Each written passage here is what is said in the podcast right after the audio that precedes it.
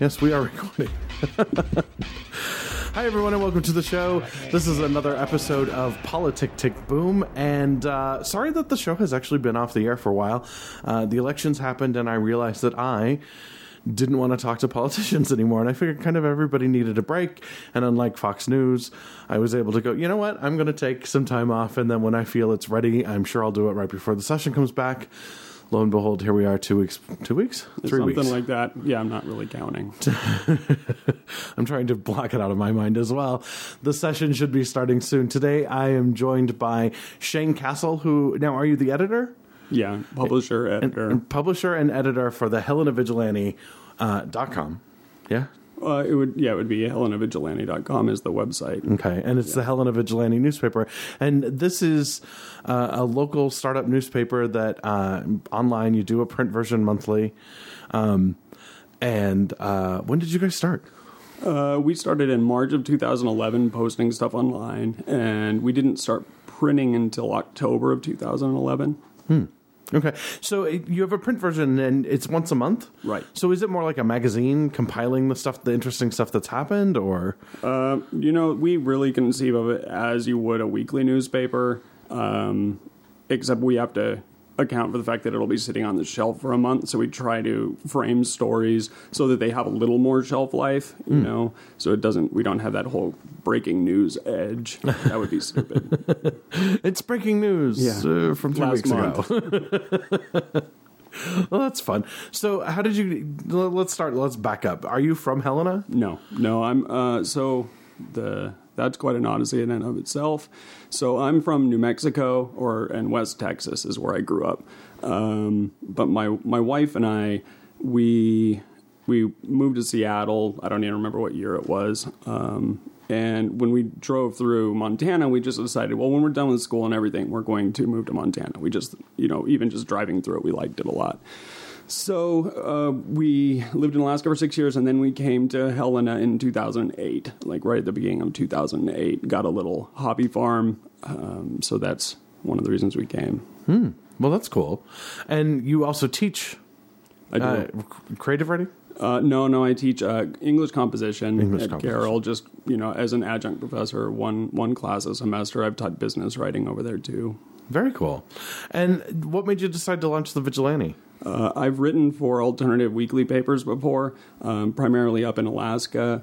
Uh, there was a, a an alternative weekly up there called uh, Anchorage Press, and I wrote for them a little bit, you know, just as a freelancer. I always like those kinds of newspapers, like the Seattle Stranger or the Seattle Times or or Weekly. Um, I always like those New papers. Times in Phoenix. Yeah, uh, they were Village Albuquerque, Voice in New yeah. York. Yeah, the uh, Alibi in Albuquerque. Um, and you know, this is this is a kind of paper that's been around for a long time. Um, but anyway, so I've always liked it. I've, I've written for them. I, I enjoy in-depth features. I, I saw a, a hole in Helena, so just Yes. went ahead and did it. Yeah. Uh, I'll try not to be mean and comment on the hole that you saw. It's actually Butte. But anyway, um, so the the first time I ran into the Vigilante, actually, I was talking to Kelson on the other show. She was like, "Oh, and Shane was there from the Helena Vigilante." I'm like, mm, "I have no idea what this is because I hadn't seen anything on it." And you had done a profile on her, and so then I went and looked at it, and that was intense. That was like. 45 minutes to read. I don't know how long it took Yeah. you to type it all out. Yeah, I don't want to talk about. That. it took a lot longer than it took to read.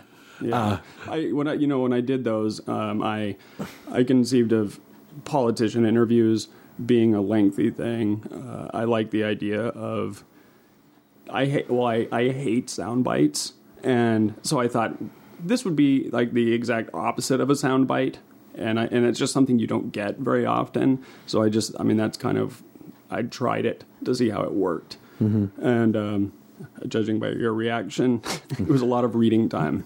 It was a lot of reading time. I mean, one of the things that, you know, news, I think, well, we can get into the philosophy of news later, but I think one of the things that they do a really good job at is they're good at making things concise. Unfortunately, they go too far sometimes, and that's, that's how we get into the soundbite nature of what we've got right now. They've gone too far, they need to pull back.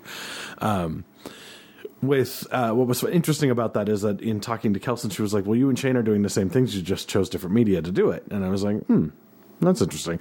I chose the easy way, way out. I just have them talking to a microphone that I'm kind of recording it, which I can give to everybody.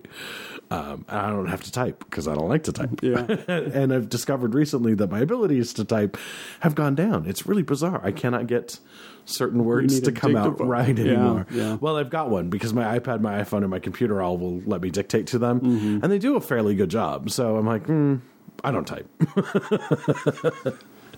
so what what made you get interested in politics, or was politics, you know, just the beat that you wanted to cover?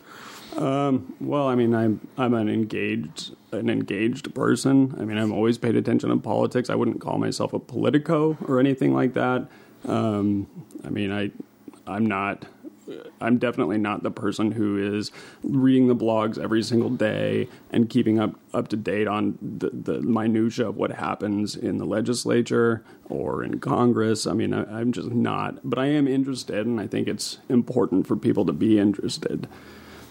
So no, I, I mean, I, I decided to do that specifically because I wasn't those long interviews specifically because I wasn't seeing much substance, um, and I don't know if that maybe I just translate that to length for me. I just want to see more. I want to hear more of someone talking and working through their thoughts on something, um, and I don't know why that is. Well, I don't know. Uh, I don't know what your underlying reason is. I can see why you would have that thought, though, because everything that goes into that, the stuff that you want to do when you ask somebody a question that they don't have an immediate soundbite answer for, and that they step through, you get a chance to understand not only where they're where they're coming from, but how they got there, and that how they got there is such an important part of politics that we are missing. Uh, I think it's a it's a great thing. I mean, I, the profiles that I read, I read Kelson's and I read um, Liz's, obviously, because I wanted to be able to talk about them, and then I'm trying to remember if I read Mark and. I read half of Mark's and I read uh, about a quarter of um, Mark Perea. You couldn't have read Mark's. Mark didn't do it. Who was the Uh, I, I I did the the county commission seat. You know, it was Andy Hunthausen and Mike Vosbender. Oh, and I did one. Mike. I did one for um, for for Christine Kaufmann, but Mark Perea didn't. right? And I read do it. Okay, then I must have read Mike's, and I know I read part of Christine's. but I Probably was like, ran, I know that. Sam Hunthausen's. Um, it was another I did. I didn't see. I didn't read his, and part of it was I'd already interviewed him on the show, Oh, so I was like, eh, I've already talked to him. I know what he's about. Yeah, but it was interesting to me because I think uh, the difference between when they're talking and when they're they know they're going to be written, so they they spend a little more time composing it, I guess, in their head because they didn't sound like they sound when they talk. no, And it was like, mm, maybe. So I don't know. It's interesting. I always think it's interesting because whenever you take something and you put it to media, no matter what it is, it always gets translated a little bit. You know, it always gets translated by the listener too. So you're always going to end up with it's not exactly the same. But Yeah, well, and one of the things I thought that was interesting about it, and you know, going back over, and I did go back over and read them all. I mean, I have to reassess constantly. Like when I made a choice, was it the right choice? Is this how I want to do it in the future?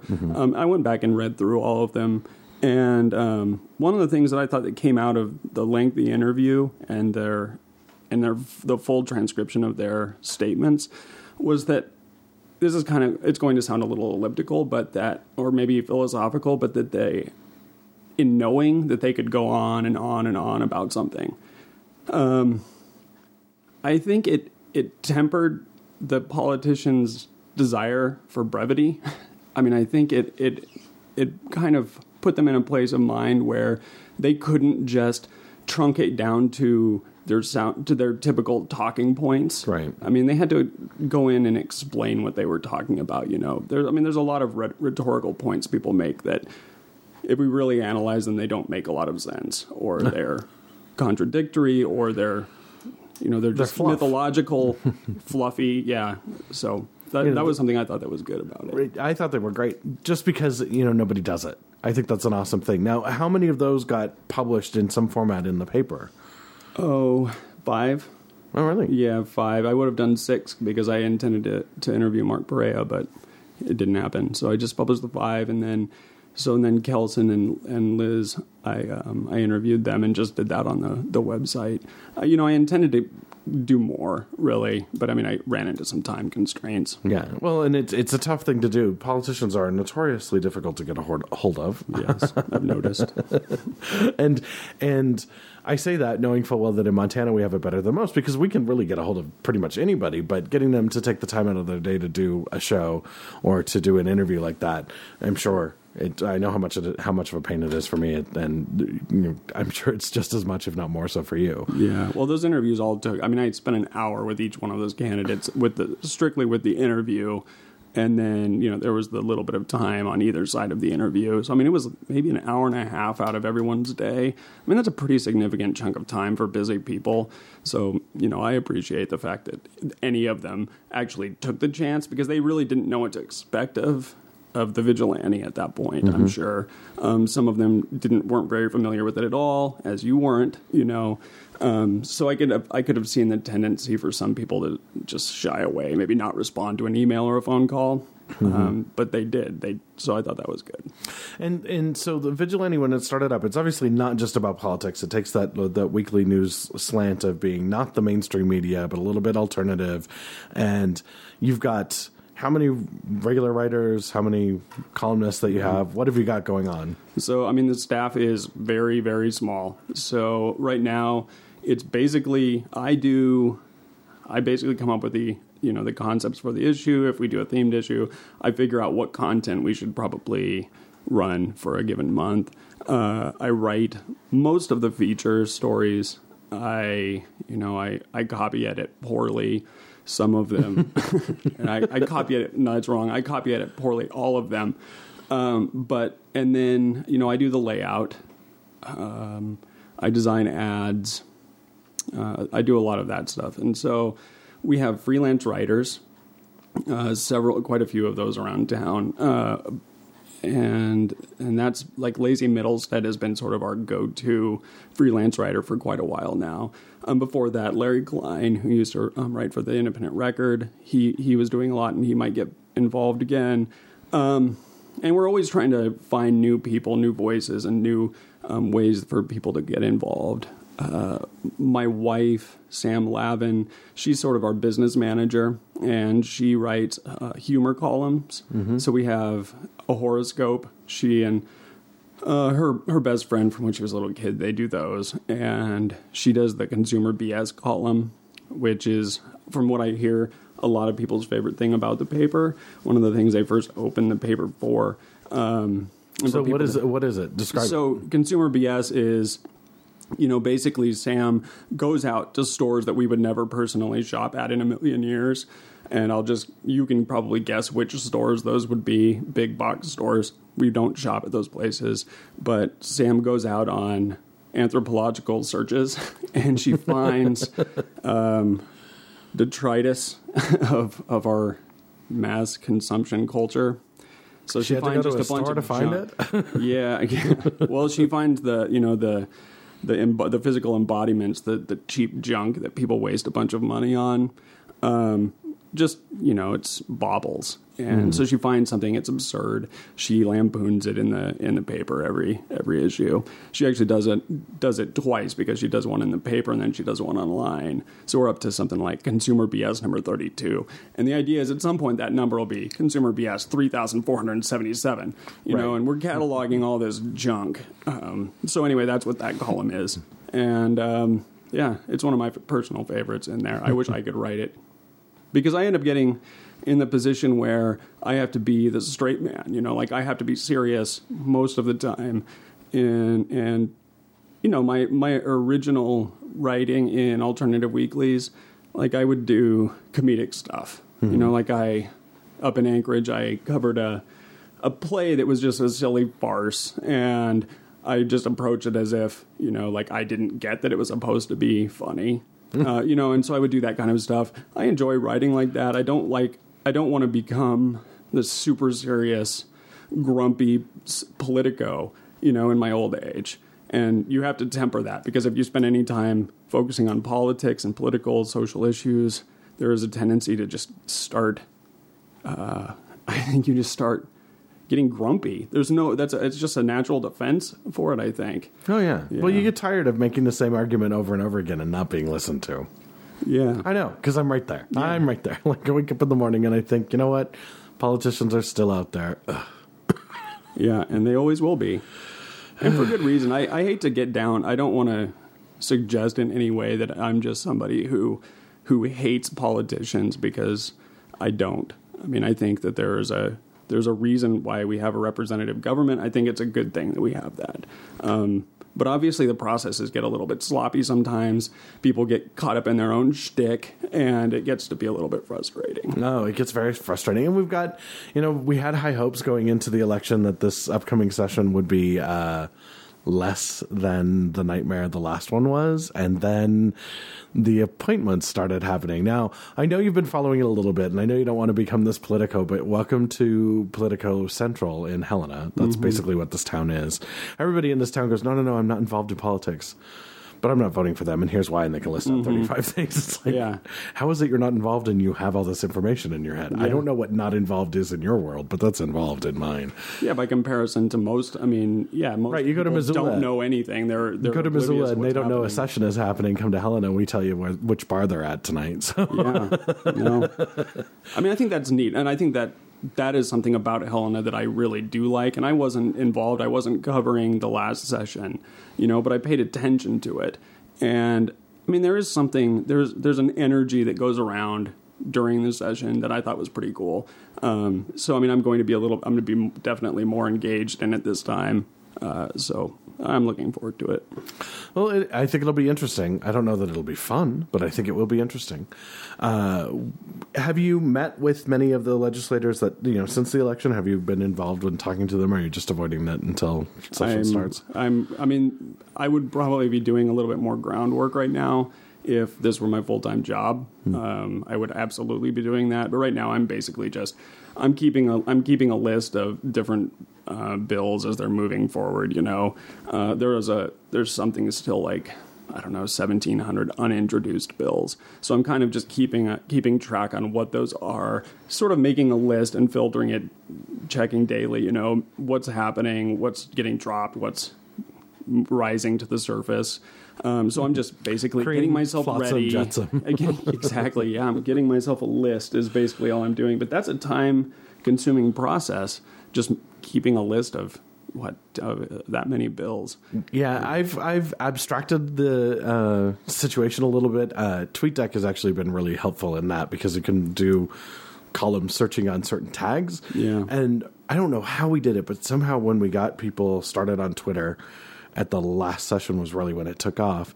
Everybody learned how to use hashtags really quickly, and so most everything can be followed there. So I just kept an eye on that in the last couple weeks to see what's going on. It's already started to boil a little bit in its uh, direction of crazy, but I'm able to look at that rather than having to build my own list and kind of manage it myself, which is kind of nice. Which stuff are you saying it's boiling? Um, it's getting crazy already. Which stuff are uh, you looking at that you're thinking that? Well, some of the things that have, uh, well, I can give you a concrete example. Kristin Hansen, who uh, in the last session supported House Bill 516, which was, uh, and I'm sure she's got something like it again. That's she- the one that was That's was basically like the- counter to the the non discrimination ordinance in, in Missoula, basically. and specifically to take away the ability to have a non-discrimination ordinance that covers protected classes or any class that isn't in the statewide ordinance, which you know it's just a hamstringing. It's it's a complete BS thing. Um, she was sponsoring that. Uh, having run into her a couple of times and ha- knowing a couple of things that she's done in the interim, because she is an attorney, which kind of cracks me up, because she can't apparently read the law.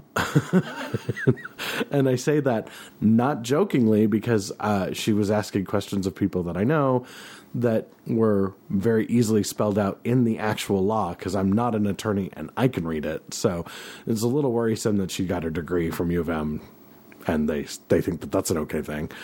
Um, and now she's the head of the education committee, and she and Denise Juneau do not get along at all. And so it's it's going to be very contentious. I mean, I I don't know that Denise is going to get anything that she wants through, and I'm fairly sure anything that comes out of there she's going to have to fight. You know, and that just sets us up badly. You know, you can have differences of opinions and you can want to go about things in different ways, but she has already been interviewed by the Havre Daily News, and I think it was picked up by the Missoulian as well. Um, and her comments right off the bat are just combative. She doesn't have any. She has no desire to work with Denise, and it's like, uh, this is going to be another nightmare. Well, I saw. Yeah, I saw that there were um, an article a couple days ago that there were already a lot of there were already a lot of of things being put forward that had that will be put forward that have to do with education. And I saw a couple things. Uh, there was establishing charter schools. That's going to be a big contentious one. I know there that I've heard a lot of arguments that people make for the charter school system, and uh, but they they put it forward as as if it has already been determined that this is good.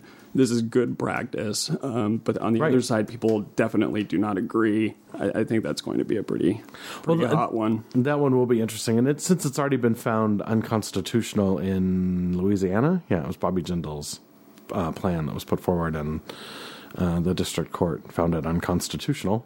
Hmm. So there's a problem there. Uh, you know, it's it's one of those things. It's like, well, okay, do we have to figure it out, or can we let some other states work on this one while we do something that's more productive? I think we're going to have to figure it out because some people, once they get that bone in their jaw, they just will not let it go. Yeah. Well, a lot of it sounds like, I mean, to me, I mean, just, and I haven't really studied it that much. I've listened to a few, you know, radio segments and things that talk about it, and I've heard, read some arguments about it.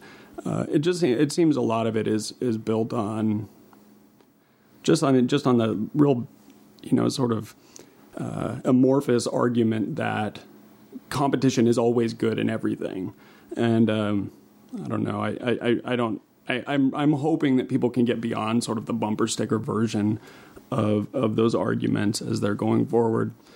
They won't. No, I mean people don't. It's hard too. I mean because people play to the media. I mean I'm I'm aware of that, and so they do. They have to truncate their messages somewhat. Anyway, Yeah. well, they do a little bit. So you you've lived in Alaska, or did you just Yeah. write for that? So you lived in Alaska, you've lived in New Mexico, you lived in Montana, you choose to live in Helena, Yeah. and you decided to start up a paper in a time when newspapers are a dying breed. How do you see what you do? Evolving. I mean, I know you've got the website, which is actually really good and very easy to get around. Unlike Thanks. unlike our other newspapers website, which is a nightmare to get around. is it? It's horrifying. I'm like they had it, and it, the the the. Uh, I probably should shut up. But the thing that drives me nuts is it's the same base website that they use for all the Lee industry papers, Yeah, yeah. I've seen. It. and it's horrible for all of them. And they must not know it because they're they're probably so used to it they just don't see how bad it is. But I'm like, click on the calendar. What's going on? You know, There's a disconnect there. exactly. you know, so there's a lot of uh, little things that are going on. But where do you see media going next? Uh, you know, I'm gonna. I have a Specifically for you and for in me. general. Well, it, well, for us, I see. I think that there is room for us to do this as a weekly paper. I mean, I, I really have no doubt at this point uh, that we can do that, and that it's something that people would like. People like to pick up the paper still. I mean, I've heard all the arguments, you know, that print is going away, um, and there and those arguments. I mean, there there's a lot of merit to those. Uh, I mean, you just look at subscription rates and things like that. But I think that most of the time when people talk about that, they're talking about daily papers. And the same isn't true for weekly papers. Weekly papers actually tend to do really well. They're still profitable across the United States. Um, whether or not we can be, that remains to be seen. But I, I don't I don't buy this argument that print is dead. It isn't dead. People do like to pick up the paper. I know because I know lots of people who do like to pick up papers. They like to have something in their hands. They like to thumb through it. Uh, I don't know. So they like to have something to burn in their fireplaces after they're done. Uh, I do. line, line the bird cage. Yeah, there are there are many uses for a newspaper, and uh, so I, I, I reject. I sort of reject that argument. It might be to my detriment in the end, but I, I think a really good model right now would be what the Flathead Beacon does, which is the weekly publication, print publication, and daily online updates. I mean, I, and I see something like that in Helen as as having a it's a really viable market. I mean, we've uh, I know that people go online a lot to the IR to get information, you know, to be updated and things like that, but they have a paywall, and um, so I mean, the vig- vigilante doesn't need to have a paywall. You know, we there's there's no good argument for why we should have a paywall. And the way I look see this going forward is that we do at some point publish a lot of news online only that'll never make it into the print edition. You keep the cost low on that end. You just give the money to the writers. I mean, that would be. I think that's a pretty good model, and I don't think that it can fail. Frankly, people want to know what's going on in their communities. Yeah, I I think that uh, the thought that print is dead. What I think it actually is is that well, and I think on those same lines, I think radio is dead, and I think TV is dead. But that's because I think they've limited themselves by their traditional market forces. You know, TV is determined by the DMA, um, radio is determined by the DMA because of you know terrestrial radio and TV can only be over you know they could broadcast in an area, and your tower can only be so high, and it covered your DMA. Um, DMA stands for something I don't remember off the top of my head, but basically it's the okay, geographic it's the geographical region that you own the spectrum in. So you own this sp- specific part of the spectrum and you can broadcast on it in this physical region. And then newspapers were limited by how they could deliver to a house. So they were, you know, generally in a city and maybe a county, but that was about it. And then the internet happened and it kind of changed yeah. everything. Well, it did happen, and it and it's interesting because you know it it happened in the early '90s, and people are just still unable to get around their head the sort of freedom that it gave them. But basically, what it allows you to do instead of being a TV station or a newspaper or a radio station, you can just be the news, the local news, and you can pull in stuff from region and nationwide stuff using sister properties and um, you know buying content from the New York Times if you wanted to or USA Today, but you still own the local. And if you really focus on that and you put it out in all of the media that you can, you have you can do video online you can do audio online. I do a podcast i do commercials i do videos. It's not that difficult to do. And if you stop thinking in terms of we're a tv station and start thinking in terms of we're the news this how you want to get your news is irrelevant to us because we put it in all of the various different forms that we can so that you can get it. I think you can be very successful. So it's it's heartening to hear somebody who goes no i understand that paper is you know it, it's it's a physical object. It doesn't change. It costs a little bit to put out there but it is a nice object that some people like and if it's useful they'll still pick it up well, if it's useful and they're going to pick it up, it also gives you a way to get them back to your other properties, your digital properties that can be updated on a more regular basis. So they're not only looking for your paper, but they're a part of your new world as well. Yeah, I think yeah, you engage people in a lot of different ways. Um, no, I mean, I, I all of those arguments. There's not really a lot I can add to that. I think you pretty much just covered the ground, you know. Um, and and Business these 101 should cover it. What's that? I'm sorry. Business 101 should cover it, but I don't think they do. No, they may not, but they, yeah. I mean, I think there are a lot of rooms specifically for the vigilante. I mean, we can use, we can do video. I mean, right now, what is the problem that's standing in the way of that? Um, money. You know, we have to have somebody to do it, and we have to have somebody who is, you know, someone who's trustworthy, who's honest. I mean, and so you basically we can. We can cobble together all of these pieces. Like we'd almost, in some ways, what I guess what I'm saying is that we don't have to have this top-down model already in place Right. all these different things can can conglomerate, you know, over time uh, as they happen and based on need, you know. And I think And a sort of organically. rea- yeah, organically, yeah, you have this a model that's reactive to to the to uh, the market and demands, which I mean, I, I think is a great way to move. I think in, in some ways you you get rid of all of those assumptions that people had about the way the the structure of the organization has to be. And and and I, there's a lot to be said for that. You're a lot more flexible that way too. I think, which I think that flexibility is really important at a time when technology is changing so fast. I mean, I don't have any idea what will, you know, what we're looking at ten years down the road. I really have no Holograms, idea. holograms, holograms. That's what we'll have. I am just a hologram. That explains. He's flickering, people. Yeah. He's flickering.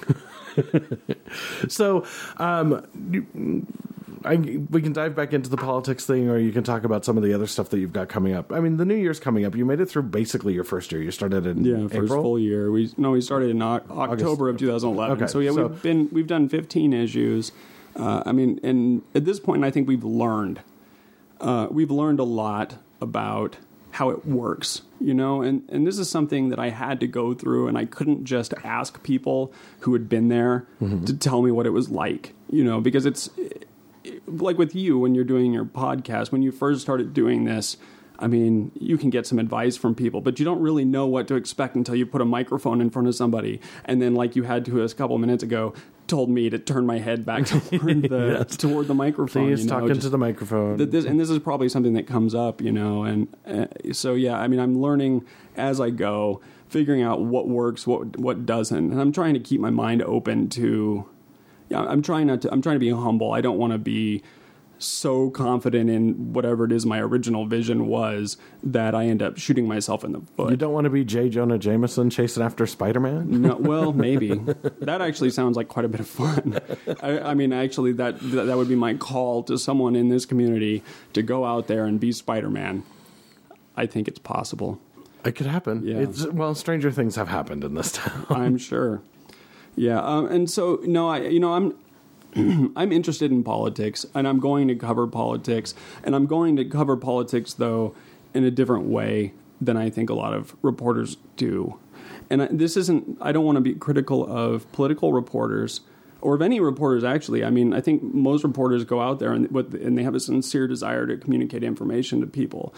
Um, but what I see is there's a real steep learning curve when you get into the into journalism, and all these things you don't know that you have to learn just about procedure, um, just about how you know. I mean, mainly a lot of it with me like has to do with how the process works, um, getting a, a just a basic understanding of the scope of how long something will take um, to go through a process. Um, these are all things that you know I'm learning on the go, and so I'm not super politically savvy. And I think what I can do at this point, being what I am, is I can come to it looking at it like citizens do, because I don't think even in a town like this that everybody is fully aware of how the process works. I don't think most people understand how the legislature works. How Yeah, but most of them are elected, through. That's possible. I mean, well, I've talked to the to some of these people, you know, and they they admit, you know, their their whole first term is spent learning procedures and kind of, you know, kicking a can as they go through it. Uh, and I and I think that's I think that's perfectly reasonable. I, I can't imagine why somebody would say there's something wrong with that. But I mean, I think I'm going to come to reporting as as a citizen with some basic curiosity, you know, about why someone said something. Why would they do it that way? Why would they choose to even make this particular law? You know, and not just go into it assuming I know the answer, which I think a lot of people do. It's sort of a way of showing like, hey, I'm on the inside, I get it. You know, and I don't I don't care if I look like I get it. In fact, I'm fine with being like being a dope. so am I. That's why I do this podcast. It's nice. So, which of the what? is- What's your favorite story that you've done the last year? Um, I know I'm making you choose babies. yeah, no, um, different ones for different reasons. The one I think that when I got done with it, I thought, man, I'm really glad I spent time with that. Was you know after the Corral fire, uh, um, it destroyed a, a pretty good chunk of of the Scratch Gravel Hills. oh yeah. So I went out and, and this was in the which one it August issue, I believe, and it was I interviewed all the people who lost their homes, and I pieced back this I pieced the story back together and sort of told the story of them finding out that this fire was happening, and then through the fire, and then the aftermath. You know what happened to their homes, what their financial situation was looking at because of it. I mean, that's the kind of stuff I most enjoy writing. Uh, I, I like going out and talking to people, and I and I'm comfortable talking to people when they're in positions where they're not necessarily at their best, you know, and when they're not, they've sort of lost being guarded, you know, because some when something bad like that happens, you know, you're not worried about Is how you look. you don't care about that stuff. You're you're you know you're vulnerable in a lot of ways. And I like talking to people like that. I mean, in a lot of ways, and this is just some kind of uh, way I look at life, would be that. I mean, I wish, and I know it's a pipe dream, but I wish that more people could be a little more vulnerable sometimes and open themselves up to each other a little bit more. You know, quit being uh, quite as guarded. And anyway, so when you do a story like the thing with the fire, you get to experience people sort of without an interface that you might often have there. Uh, so that was, I think that was probably my favorite. Oh, that's cool. Um, I will put a link to that in the show notes, provided I remember. I keep threatening to do show notes, and then I'm like, yeah, just listen to the show, people. Yeah. I know one of these days you'll be able to link while you're listening. There will be links right there. No, I've tried to do that, Yeah. and then I go back and look at what I was typing, and I've either shifted my hands off or I've just typed nonsense, and I'm like, I don't even know what it was either. So I just write notes to myself. Nice. and try to go back and listen to it. Oh, I better put that in. So, um, what's the worst story that you did this year? The worst. I mean, you mean in terms of how poorly I wrote it, or like the one that was the least interesting for me to do, or Or just the one that you like everything you tried to do with it, it just didn't work out. Like you were you were going after a story, it kept falling through, or the it wouldn't come together. Or have you ever had that happen? Um, I haven't, you know, I haven't really had that yet. I mean, uh, the stories don't always come out so be what I hope they will be when I start out. That's probably a good thing because if you go into it and it comes out exactly like you hope it to be, that doesn't sound like it's news. That sounds like it's creative writing. Yeah, exactly. No, that's like a really good point. Yeah. Um, you know, the one that I think I, I liked the least, though, was I wrote about. It had to do with coal, um, and it had to do with coal protests that were going on this summer and with some recent land board decisions. And I went back and I pieced together, you know, just sort of the historical record of what oh, I guess of, of what people had said and what had happened over the past couple of years, you know. And this is specifically regarding things like they were doing this, um, trying to get uh, a programmatic EIS for the coal trains that are coming through Helena. They were trying to get um, these these big the you know like the what is the group called the engineering group. I'm drawing a blank here. The Army Corps of Engineers. Army Corps of Engineers. Yeah, see, this is great. I'm not on the inside. But anyway, uh, they were trying to get the Army Corps of Engineers to do these EISs um, for these coal ports on, on the West Coast. They. And so some, some local environmental groups were trying to get them to include places like Helena that were en route, you know, on the route. Um, so I went back and I looked at just the history. EIS. Environmental Im- Impact Study? Yeah. Okay.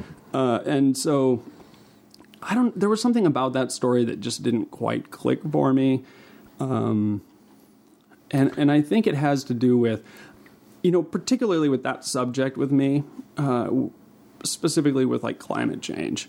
Um, it's a very difficult thing to write about.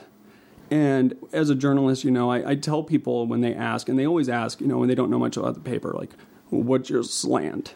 You know, are you, you know, what are, and they, they, they really what they want you to know. They, it's almost like they want you to just go, yeah, you know, I'm a, I'm, I'm actually a communist, and I, this is actually just a propaganda vessel, you know. And Here's my hammer and yeah, sickle. that's what they're. They're. It's almost like they want you to say that. The thing is, is I'm not that. Um, Comrade, don't tell them the secrets. yeah, please. Not, I wish I could do that accent. I would have. don't worry. We're going to have a discussion about your call, and then we take you in the back and shoot you. Yeah, we're. uh That's crazy. well, we'll. uh Yeah, this is. uh this, So this is a subject though that if you're a journalist, you've you've thought about. I mean. Because it's been it's all over the media, you know, this conversation of is there is there global warming or is there not, you know, and the whole the whole question is that that whole debate is non-existent. It's a fa- it's a fabricated conflict because the people who are saying there is no such thing are just flat out wrong. They have been proven wrong time and time again. no, most recently by one of their own. Yeah, That was which was this. professor at Stanford. Yeah, I didn't. I don't know about this one. he went out I, I i'll see if i can find the links and send it to you but basically the what happened was he was out to prove that climate science was bogus and so he went and took a whole bunch of uh, experiments you know verified how the experiments worked did them himself came back with the numbers added in a bunch of his students and he's a physics professor at i, I believe it's at stanford but he was one of the biggest deniers around. He gets done with the study after a year, and not only were his tests were more accurate because he put a little more time into thinking about how they work, and you know he's from a slightly different background, so he sees things differently. At the end of it, his tests were more conclusive than what everybody else's were, and he's like, and shit. yeah. Well, I mean, this is. I mean, if, and, and I'd like to look into that, you know, but. I mean, I. It's not that I, I. I- With this particular issue, it's not that I just went out there and I just said, "Oh, well, you know, I have a whole bunch of stock in in windmills." You know, I don't. I don't have any vested interest in this. So what do I do to learn the truth? I mean, I go out and I read and I read the things that seem to come from the most independent sources Mm-hmm. and that seem to have done their work without um, without motive. And I and I do all I can do is I can look for the best possible sources. Right. And those sources are pretty conclusive. I mean, that's all there is. To Right, it. and well, and this happens on both sides of the. You know, it, yes, it is a fabricated issue, but there are two sides to it because now you know there are people on the other side that are claiming this stuff. One of the ones that I think is really funny, and this drives me nuts because it doesn't get us anywhere on the whole. You know, we need to have cleaner energy. So I'm, you know, I'm not a big fan of coal. I understand why we use it. I think that you know if we use modern furnaces and burn it right, we're kind of okay, and we can do some mitigation. There's some other things that we can do, but it's not ideal. It's not a choice I would make if I can avoid it, I you know why not? I'd use water and wind. They're here. They're using gravity. I'm good with that because didn't have to do anything. Um, but one of the complaints that they were talking about with the trains coming through Helena specifically was that there would be so much coal dust coming off of them. I'm like, those trains have been coming through here for ever, forever. I remember them from when I'm a kid, when I was a kid, and I grew up, you know, right over in Cloverview, right off the uh, the tracks were right there and you can go and look at the tracks.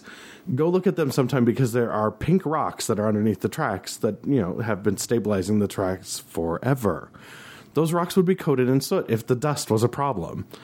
You know, because we've had coal coming through forever. It's not like the increase in trains is going to stop what's happened in the past. Yeah, yeah. You know, so if there was really a coal dust problem, we would already have it. So it, it really frustrates me that they would point out that they would use this argument that's so easy to disprove by simply walking down the street. And it just it because they do that stuff, it throws everything else they say into this bucket of I have to check it. Yeah. And some of it I can't check by walking down the street, so I have to weigh their voice and what they've said on something I know to not be true. You know, and I get to look it at all the rest this. your view Exact- of the things that they say that Exactly. you might And it very well find to be credible. and now I can't support them in in the other things that they say unless I have proof that they're not lying because I know they're lying on this one. I can walk and see the rocks. Yeah, uh, and, and yeah, I mean, I might, I probably wouldn't say lying. I mean, I think a lot of those people really do believe it. I don't think they are actually saying like, But that's fine. And if they do believe it, then they need to go down and look at those rocks and figure out where their arguments are going wrong because where they're getting their information, they're being fed wrong. Yeah. know? Well, I mean, I mean, I think it's a great point, though. I mean, I think on any side of of an issue. The people on that side sort of need to please themselves, and they need to please their own side and say, you know, they. I don't want to say they should shut down mar- and marginalize like the fringe voices within their own side. Yeah, don't put the fringe on the margin. much. Wait a minute. oh yeah, yeah. That's I might have just botched that a little bit. That's okay. You can delete it, right? I don't do that. This oh, show no. is all about not editing. Oh great. Um, well, that's perfect for me. So no, I mean, I I like the idea of people policing their their own side and. Who is it that should be policing? I mean, I think maybe the people who really do care about finding the truth. I don't know how you pick those people because everybody says that they do care about the truth and that everyone's a champion of truth. It's And pretty none of clearly them not would the be case. able to identify it if it bit them in the face. Yeah, I mean, so I think this is a really sen- a really tough question. This is with every issue that we face. You know, any divisive issue. I mean, there are those those chances that we have in our own side to to mitigate some of the others, even if it, even if you're just looking at it as a debate thing. If you can recognize in, in your own argument the faults and get rid of them, you know, you take away fuel for the other side, and and Right. it's just a strategically intelligent move. One So- would think so. You would think, yeah. Yeah, no, I think I think it's interesting. Uh, that's just one example of many, many times where our causes shoot themselves in the foot, and I'm a great one for that. I am. I honestly, I. This is why I, you know, when the non-discrimination ordinance, which we'll get to in a minute, when it first came out and people were talking about it, I was like, yes, I'd be happy to do whatever I can. Generally, that meant shut the hell up. so, being quiet, knowing when to be quiet. Is right and and um because i don't edit myself you know if somebody asks me something i will tell them exactly what i'm thinking and i have no shame in what i say i don't care who you are i say exactly what's on my mind i mean what i say and sometimes that's not helpful to the cause regardless of the fact that it is the absolute truth so I've learned to, you know, just let other people other people can talk, and if it gets to the point where I'm needed, I'll be there. Yeah. But otherwise, I can just shut up and not hurt anyone's feelings, and we'll be okay. well, I'll tell you what. I mean, I appreciate more when people are open. So I don't think this is for me. It's really a, a thing about openness and maybe speaking out of turn or saying something that might ruin the cause. Because, frank, like with me, I don't really. I mean, I'm I'm not an advocate for a cause, you know, and so I really, I mean, I care about the truth, and I do care about um, how we get there. You know, I care about the process in a lot of ways. I don't, I, so I wouldn't want to silence the Kev Hams of the world. You know, well, you I mean, can't. We can silence ourselves, but yeah, you can't. but you cannot us. do it. Yeah, I mean, and I, th- I mean, I think that's good. That there, are, there's a lot of there are a lot of people that are disingenuous, and um, they they're worse for their own cause because of it. Um, so no, I mean, I, I think being vocal and saying the wrong thing actually helps facilitate like an actual actual discourse. Right, but and, but there's a place for it too, and that's one of the hardest lessons I've had to learn is that you know it's okay to be me, which is a good thing because I'm not going to be anyone else.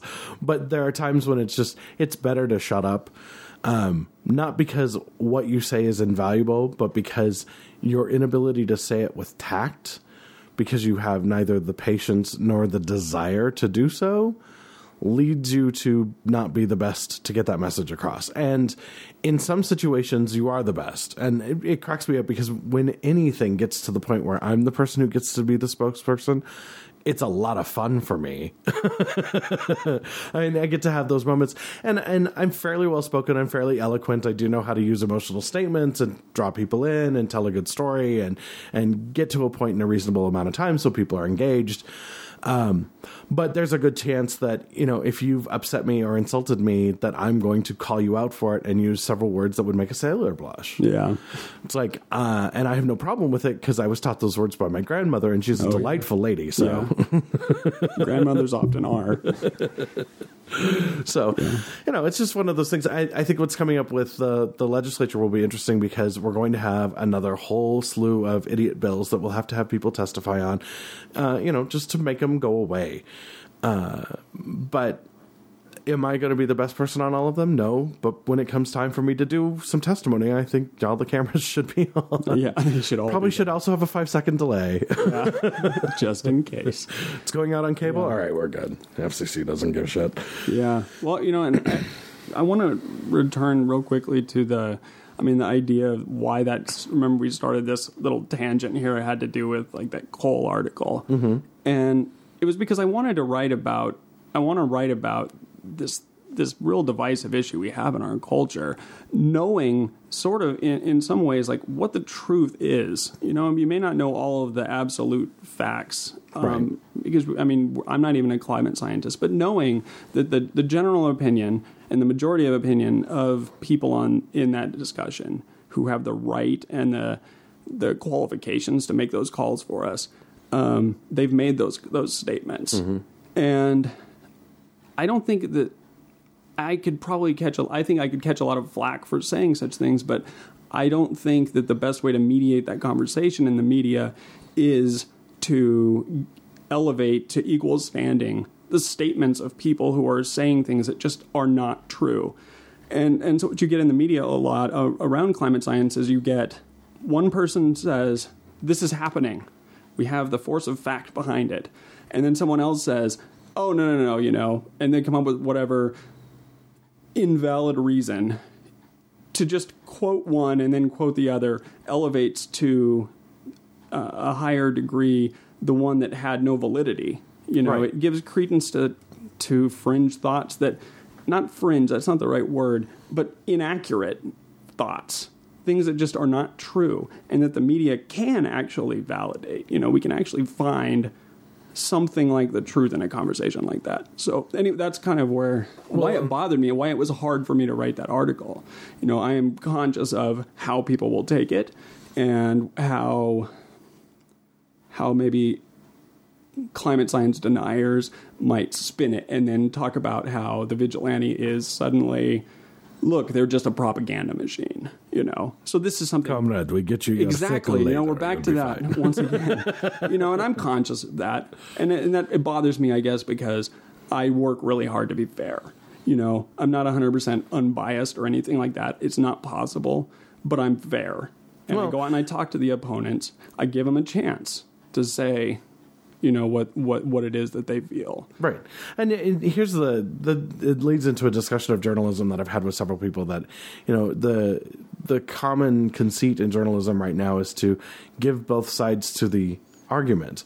That's fine if both sides are valid, but this is like the uh, the gay rights issue. They keep having people like CNN and MSNBC keep having people like Tony Perkins on. He's the head of a hate group. He has absolutely no business being on TV. He needs to not be on TV. His viewpoints are completely invalid simply because of who and what he is. Separate from anything that he might say, he is the head of a hate group, and his his reasoning, his thinking, his attitude is not something that we should be giving credence to at all. Regardless of if he was on my side, I still don't think he should be given credence at all.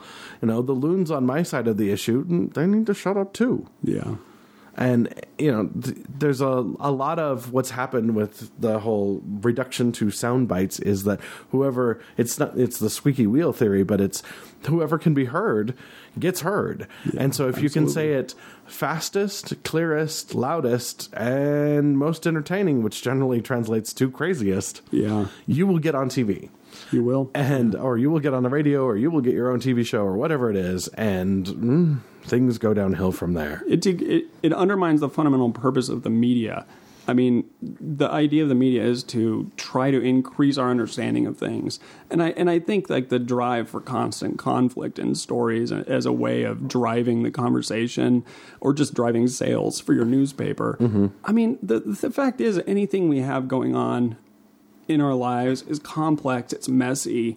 The way we talk about those things is they're messy. It, it just that is just the way it is. And I and I I guess I don't really see. Oh, you don't see that as a bad thing. I don't see it as a bad thing, and I don't think it's. I mean, I think you know the media probably should clean it up a little bit, just so it's not just you know a bunch of rambling. But at the same yeah, time, focus, focus you is try good. to focus it. But yeah, at the same time, allow for that. I mean, for nuance. That's what I, I guess I'm saying is we don't allow for nuance. We everything has to be a blunt object that we're hitting each other with, you know, in these conversations. And I don't actually think that's the way it happens. You know, I mean, I sit in on things like, you know, at this non discrimination ordinance, at all those hearings.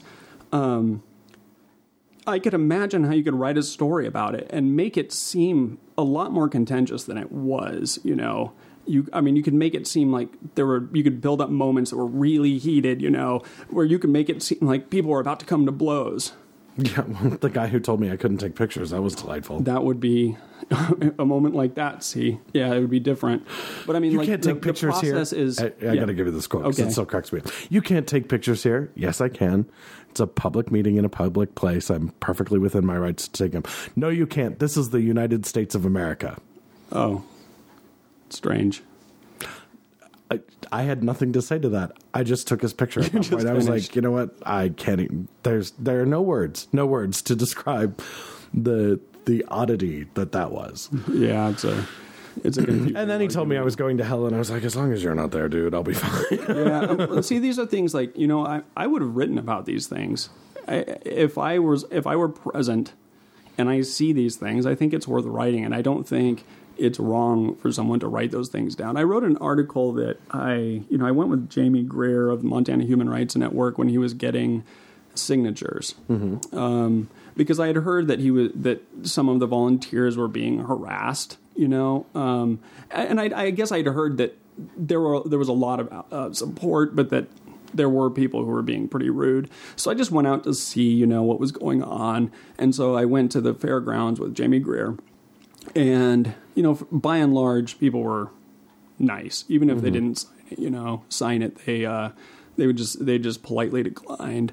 But you know, there were a couple of cases where you know um, people would snicker. Or one guy uh, is Todd O'Hair, and I forgot which coal company he worked for. He uh, he you know he just got trapped in this bad moment like just that a media person happened to be there but so he comes up and he says Jamee asks him to sign it, and he basically says, you know, I don't believe in that. I don't believe in that stuff, and he like walks off. So I contact him and I asked him what he meant by that, you know, And I don't said, believe that fairies are real. Well, if you maybe clap your hands. if you, yeah, that's not what he, just to be clear, that's not what he said. I mean, he basically, you know, he said he said that you know he didn't believe in that that the citizen driven like referendum process, and that's what he he was talking about. And I've since heard people, you know, doubt the the sincerity of his response. Um, I really have no idea. I guess you know I can't really speak for him, but you know it was a weird interaction. I wrote it down. I don't think there's anything. I'm not skewing the argument, but more than that, there was another guy who, who said. Jamee asked me if he would sign it, you know, to protect the rights of LGBT people from discrimination. And this guy, he's just uh, he's a cranky old bearded, scraggly bearded guy, and he uh, he just points and he points due south and says they can go to China. And so when I wrote this story, I put that he, pointed south and um, said they can go to China. And I, I Which is- received a for those of you who are wondering, who haven't looked at a globe, China is not south of Montana. yeah, I don't think even if you go all the way around, I think you end up in India, Prussia, that sort of area. Yeah, we could get into some pretty uh, elliptical, like time warp conversation here. But I mean, yeah, I had someone comment about that and say that I was being biased. Why did I say that he pointed south? And um, Because he did. because he did. I mean, that was. I don't know how else you can, how more honest you can be than to just say what happened. You know. Well, and, and what's I think is interesting, and I think you'll run into it even more, especially during the session. You'll run into people who are going, "Well, I don't understand why you had to point that out." Well, the reason, and this is you know, it goes back to taking pictures of the people that are uh, uh, in opposition to the Helena non-discrimination ordinance. If you cannot stand up for what you say or do in the light of day in front of the entire town with a big old spotlight on you called the sun with a microphone in front of a priest, your first grade teacher, your mother, and the grocer, then you shouldn't be saying it. You know, and I say this knowing full well that I know what comes out of my mouth, and people going, "Are you? Do you think you could do that?" Oh yeah, you put me in the cathedral, middle of the day, with the entire church. If I have to say it, I'll say it. Don't care. You know, I I stand behind what I say. If I don't think that I could do that, I wouldn't say it. And for these people to be all, "Oh well, I don't want my picture taken," well, then you shouldn't be here if you can't stand up for what you're doing and say it proudly, stand on that hill. Because you know what? It comes down to if you're saying it right, if you're doing the right thing, it doesn't matter if you're standing alone. History will vindicate you. But if you know you're doing the wrong thing, if you know you're on the wrong side of history and you're still doing it, you're just a bad person. You know, there's nothing there's nothing to it. And so when you're you're confronted with it as a journalist and you see somebody who's stepping out and proving themselves an idiot and you're documenting it, um, that's your job. You're required to. It's not something that you get to omit because you have to weigh everything that they say with how they act and what they do because that's reporting. Yeah, I mean, again, there is this thing. I mean, it's like, are we supposed to? Is our job to protect people's images for them? No. I don't think it is. I mean, and and th- this is going to at some point. You know, I, I can imagine how at some point this is going to annoy somebody who maybe sees me as like an advocate for them or maybe sees me as sort of a friend of theirs you know i'm i have to try to do my best and that's not going to be perfect because i'm not a perfect person but do my best Well, to portray it. yeah i'm out. Yeah. Do my best you know to portray them and the moment as it was you know and there are all these other time constraints and things that you have to consider but you know doing the best you can to get it accurate. And if somebody is doing something that most people would consider stupid i don't think i have to protect them.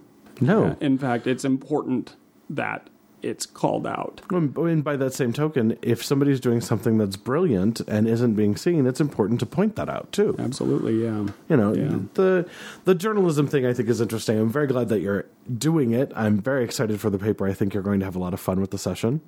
Yeah, I think I will too. Yeah, I'm already, I'm looking at some things. There's a, a couple of interesting bills already. You know, Which are the ones that have caught your eye? well, one of the ones um, you know that I'm really interested in, and I I don't know why is so Robyn Driscoll Okay. um, propose has a, has an act that would make it illegal for any uh, government agency within the state, any you know any anything like it, law enforcement and stuff, to use unmanned drones, aerial vehicles, and uh, I think that's really interesting. Yeah, because the tinfoil's a little tight on her head. No, I, I don't think that's quite it. I mean, there's been a lot of um, there's there's a there's actually a drone caucus, and I just heard this on the radio recently. There's actually a drone caucus in Congress, and and this is the deal. Uh, and this is, I mean, I'm I'm reading this, and I'm not. I don't think it's a tinfoil hat kind of thing. Is that these companies that are making these unmanned drones, Mm-hmm. they they've got their military market. Right. You know, where else can they go? But uh, to make more money than than to go to Well, they can't. the they law can't, enforcement.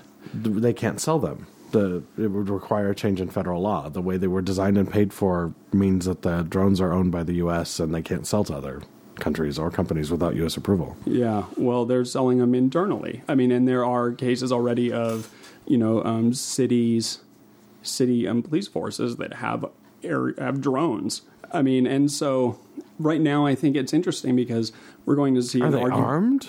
They can be. That's the thing. Is some of these things can. They're the, I- this, well, I know the drones could be, but I'm wondering if the did the police have the armament for them, or I don't know that.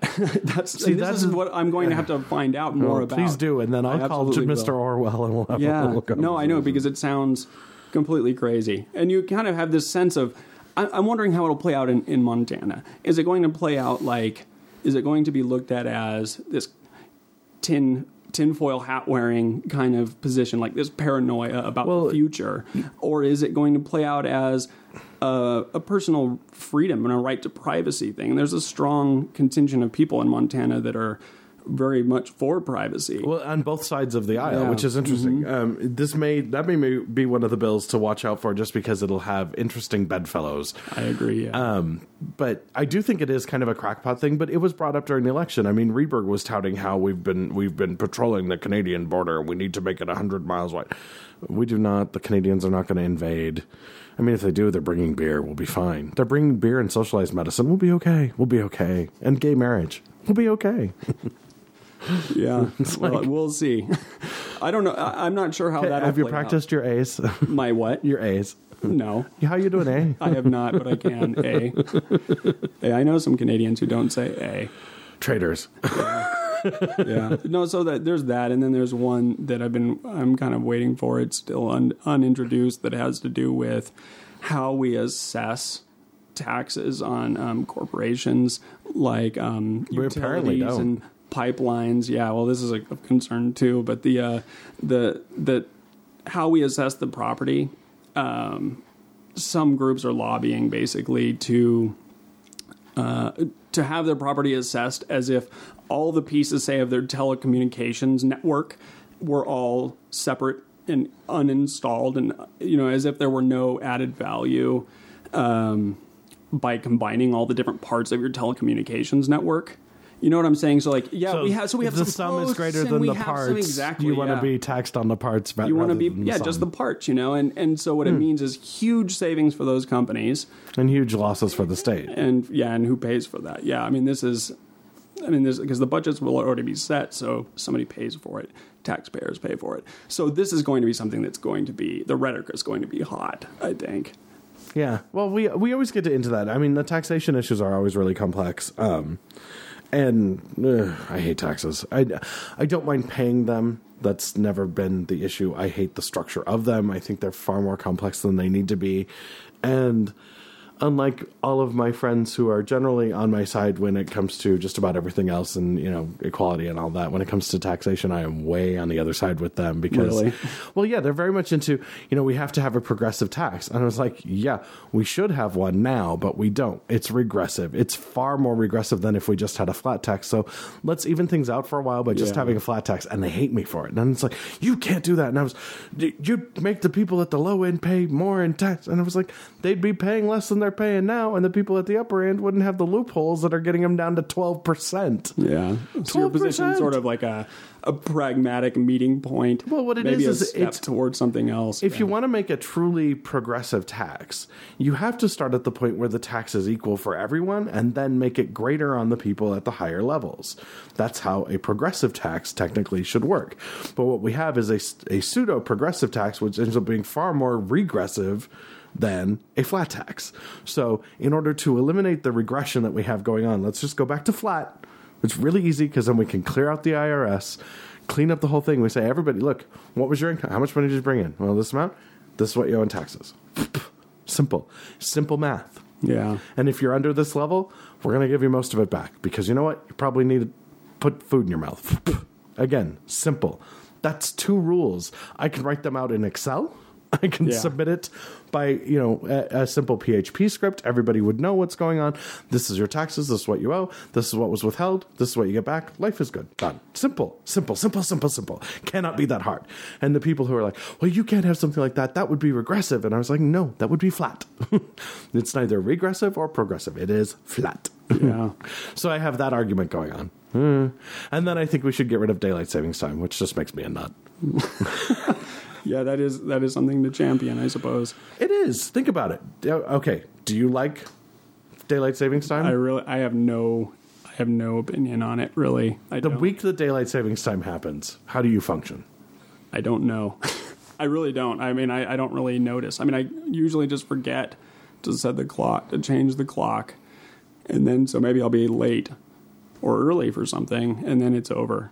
Because then I learned my lesson. I don't know. It doesn't really bother me. And it should because I spend a lot of time outdoors. So my wife and I have a cow. We have a milk cow. I don't know if you know this, but I did not. so we have to milk this cow twice a day, and, and you know during the winter it might be nice to have a little bit more daylight because we're out doing chores and at, at night. But you have the same amount of daylight whether it's noon yeah, or and one. yeah, it just has to do with when you go to work, and that screws everything up. But Right. yeah, Right, yeah. but that stuff is, you know, like I, I was talking to a friend of mine, and you know, t- here we are. Today's the winter solstice, so it's the shortest day of the year. We've got six hours and some odd minutes of daylight, and uh, or from sunrise to sunset, and then we got twilight after that. But uh, you, you get up in the morning, even people like me who don't get up at the, you know, I did, I don't get up at the crack of dawn, but today the crack of dawn was after I got up, so look at you. it's like I was up at the crack of dawn watching the sunrise, and it was really beautiful this morning. and that'd be great. Yeah. And if it was an hour later, I probably would have been up to watch you it. would have been there for it. Exactly. You know, it, these people are like, well, I want the sunrise to be up when I'm uh, up early in the morning. You know what? It could be up for more, many more people if it were a little bit later in the day. Yeah. And at night, when people want to do stuff, if it's light out, they're far more likely to do stuff. Our economy actually is better in the summer than it is in the winter around here. So, you know, I'm like, hmm, make the night a little bit better. People go to dinner more often. Yeah, spend a little more money. Mm-hmm. Be out and active. Yeah, Yeah. yeah. Well, I still, economy. you still haven't convinced me completely. Well, I- my big yeah, thing, my big thing is that I hate it. I lived in Phoenix for five years where they don't have it, and it was so great. It's like you don't have to worry about it. Everything's fine. The rest of the world has its two weeks where they're not at a meeting, and you get to laugh and point. Yeah, well, another part of it might also be that I, you know, I lived in Alaska for six years before living here. Mm-hmm. I mean, the winter was just a dark time anyway. Um, so maybe it just seems a lot nicer here. Now. Exactly. Yeah. There's What a lot of what is all they- this light? What is that gl- that glowing orb? exactly. We do have some sun in the sun, in the winter. Cool. So, uh, what have you got coming up? Uh, this next issue will be coming out next Thursday. I don't know when you're going to post this. But Um, in just an hour or so. yeah. Okay. So- well, it comes out. It'll come out next Thursday. I which think. is the twenty seventh. No, I'm wrong. It'll come out on the third, I believe. Yeah, the fir- we always come out on the first Thursday of the month. Oh, okay. And um, So and this one, what I'm doing is I'm going around. I'm getting pieces of writing and doing interviews with different sort of community leader types about the this recent tragedy in Connecticut. Um, I typically keep stuff really local, but what I'm doing is uh, lots of people are talking about it, obviously, and so I'm getting people. Um, you know, I just talked to a psychologist this morning, uh, forensic psychologist. Um, I'm talking to like faith leaders. I'm talking to um, some artists, kids, um, sociologists, hopefully, and uh, and just trying to piece together a conversation in in print. You know, um, of thoughtful, extended thoughts on on just what happened and why and where we go from here. Um, so I don't know. It's going to be just sort of like a conversation centerpiece. Um, that's that's the main feature. So you didn't grow up here, so I'll I'll give you something to add to that. Yeah, C.R. Anderson has a gun range in it. yeah, yeah. you know? I didn't know that, but I did know. I mean, I know that there is a push right now to There, one of the bills that's in that's unintroduced has to do with allowing um, shoot target practice and stuff in schools and elementary schools. So yeah, I, I mean, I, I don't know that. about elementary schools, but we actually had gun safety, uh, hunter safety when we were kids, and we took it at uh, the the guard base that's down on Lyndale, and then we also did um, target shooting up at because you know we had a gun range in our middle school. Yeah, well, like, I, that's another thing. I didn't say it, but I mean, we have there. I have at least one person who is, and I'm not going to say who, but I mean a a, a staunch Second Amendment um, supporter. You know, um, uh, and and then another person who is. He's not staunch anything. He's just kind of a Looney Tune, but um, an intelligent Looney Tune. Uh, but they are they're sort of they're like the gun angle, the gun proponent angle, you know, mm-hmm. um, because obviously this is a really complicated conversation, and even just reading the news, you don't get you don't get the like what I was talking about earlier that like that muddy, ugly part of discourse. You know, you don't get the people frankly just addressing like yes, we have an issue. It probably can't be solved by any one thing. We and we none of us know what exactly the, the combination is to make this stuff go away. We all any any sane person wants it to go away. How do we get there? It's really ugly. How do you even that conversation is something that we can't we even we haven't even been able to able to have as a society because everybody has their guard up. You know, everybody's got their taboo subject, the thing we shall not talk about this particular thing. It's off the table for discussion. And I think that's a huge mistake. I mean, I think we should be able to talk like adults about all options and through the process of discourse come to solutions. And if we can't do that, then what are we doing as a nation? You know, I mean, it's failing. important yeah, I mean that's we're failing. We live in fear, and we we have a level of fear that is stirred up on a regular basis by, well, and and you know CNN is just as culpable as Fox News. Although I think Fox News's messages are much worse. CNN is is very much and MSNBC, all of the twenty four hour news channels are very much the problem because everything has to be the sensational disaster instead of a calm, rational discussion. You've got to at some point have those discussions or we're just going to continue to have these problems and they're going to get worse and worse and worse because people have to outdo one another in order to make it in the paper. And you know you had a, you had a shooting of 20 kids at an elementary school.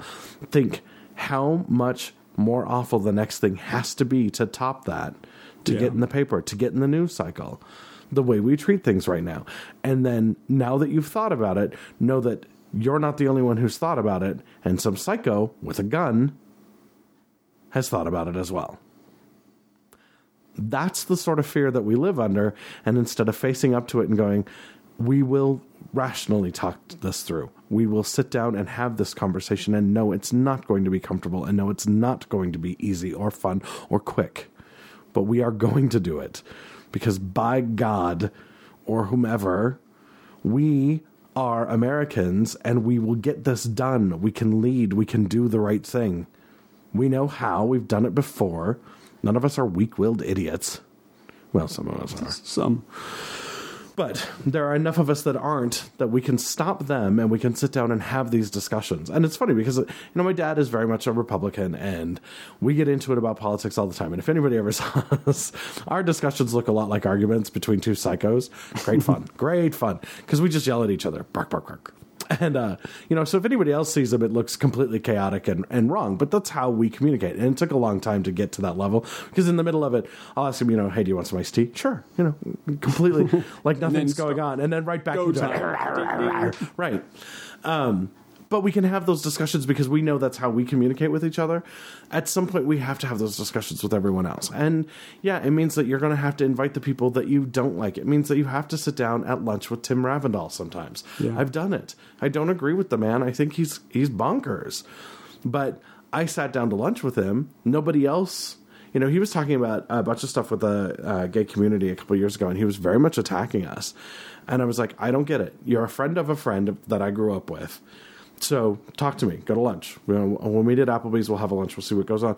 And, you know, and I talked to him, and he had the usual stuff that he had been fed. He had never done his own research, didn't know what was actually in the Bible, um, and was quoting just a bunch of made up stuff to make him feel better about a decision that he was going to hold on to, whether it was real or not. But I at least took the time to find out. You know, Yeah, That- well, that's I mean, I what we think got to do on more of it. I agree. I mean, I think that, and it, it always gets summed up as just saying talking across the aisle, you know, blah blah blah.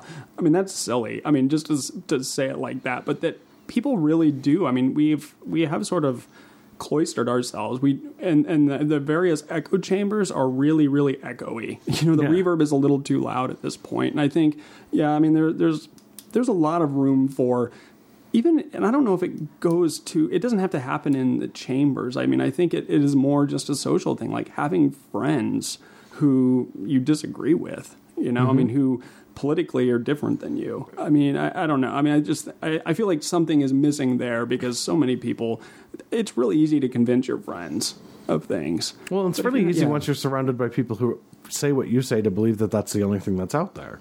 That's the echo chamber. you know. Yeah, and it breeds a it breeds a problem too. I mean, you know, and it, it coming from the media perspective, you know, it's these people are, uh, and then on both sides of a lot of issues, you know, they're they oversimplify their everything uh, to the point of absurdity.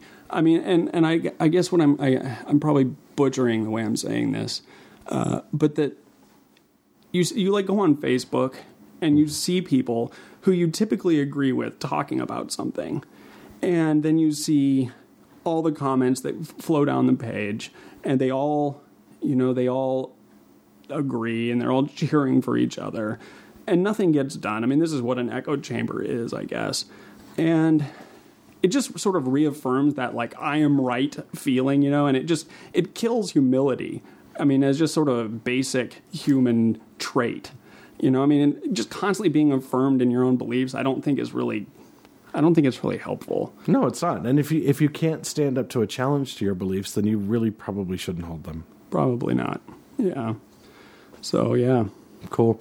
Well, it was awesome having you on the show. I think the, the having me. paper is going to be an awesome addition to the media in the area. And um, hopefully we'll talk a little bit during the session. yeah. Hopefully so. Yeah, there'll be a lot to talk about. I'm sure. Cool. Thanks again. It's Shane Castle. He's the editor, one of the lead writers, and pretty much the driving force behind the Helena Vigilante, which you can find at various places around town. Yes. Yeah, like 120 locally owned shops. Very cool. Basically it. And then uh, you can also find it online at helenavigilante.com, which is H E L E N A V I G I L A N T E.com. I think I got That is right. correct. Spelling. So I, I have to I have to ask one last question about Okay. that. Um, you, you chose the name Helena Vigilante. Why? Um, did you know the just- vigilante stories? I did, or- yeah, yeah. Okay. I mean, I just thought it had immediate cachet. You know, was really it. Um, all I, I mean, everybody know, everyone around here gets it, and it's a local paper, so it's for it. It would only make sense here. Mm-hmm. It doesn't make sense outside of here. You know, Yeah. and so in that way, I sort of, I think I was sort of, That's the same with the legislature. yeah, yeah, I think it was sort of like, you know, I'm planting a flag and saying this is what the paper's about. It's about the community. So cool. Well, I think it was a good choice. thanks. Anyway, it. everybody check it out, and we will see you again. I probably will not be doing another show until after I get back for my birthday, so it'll be the second week of the session, sometime around the 15th.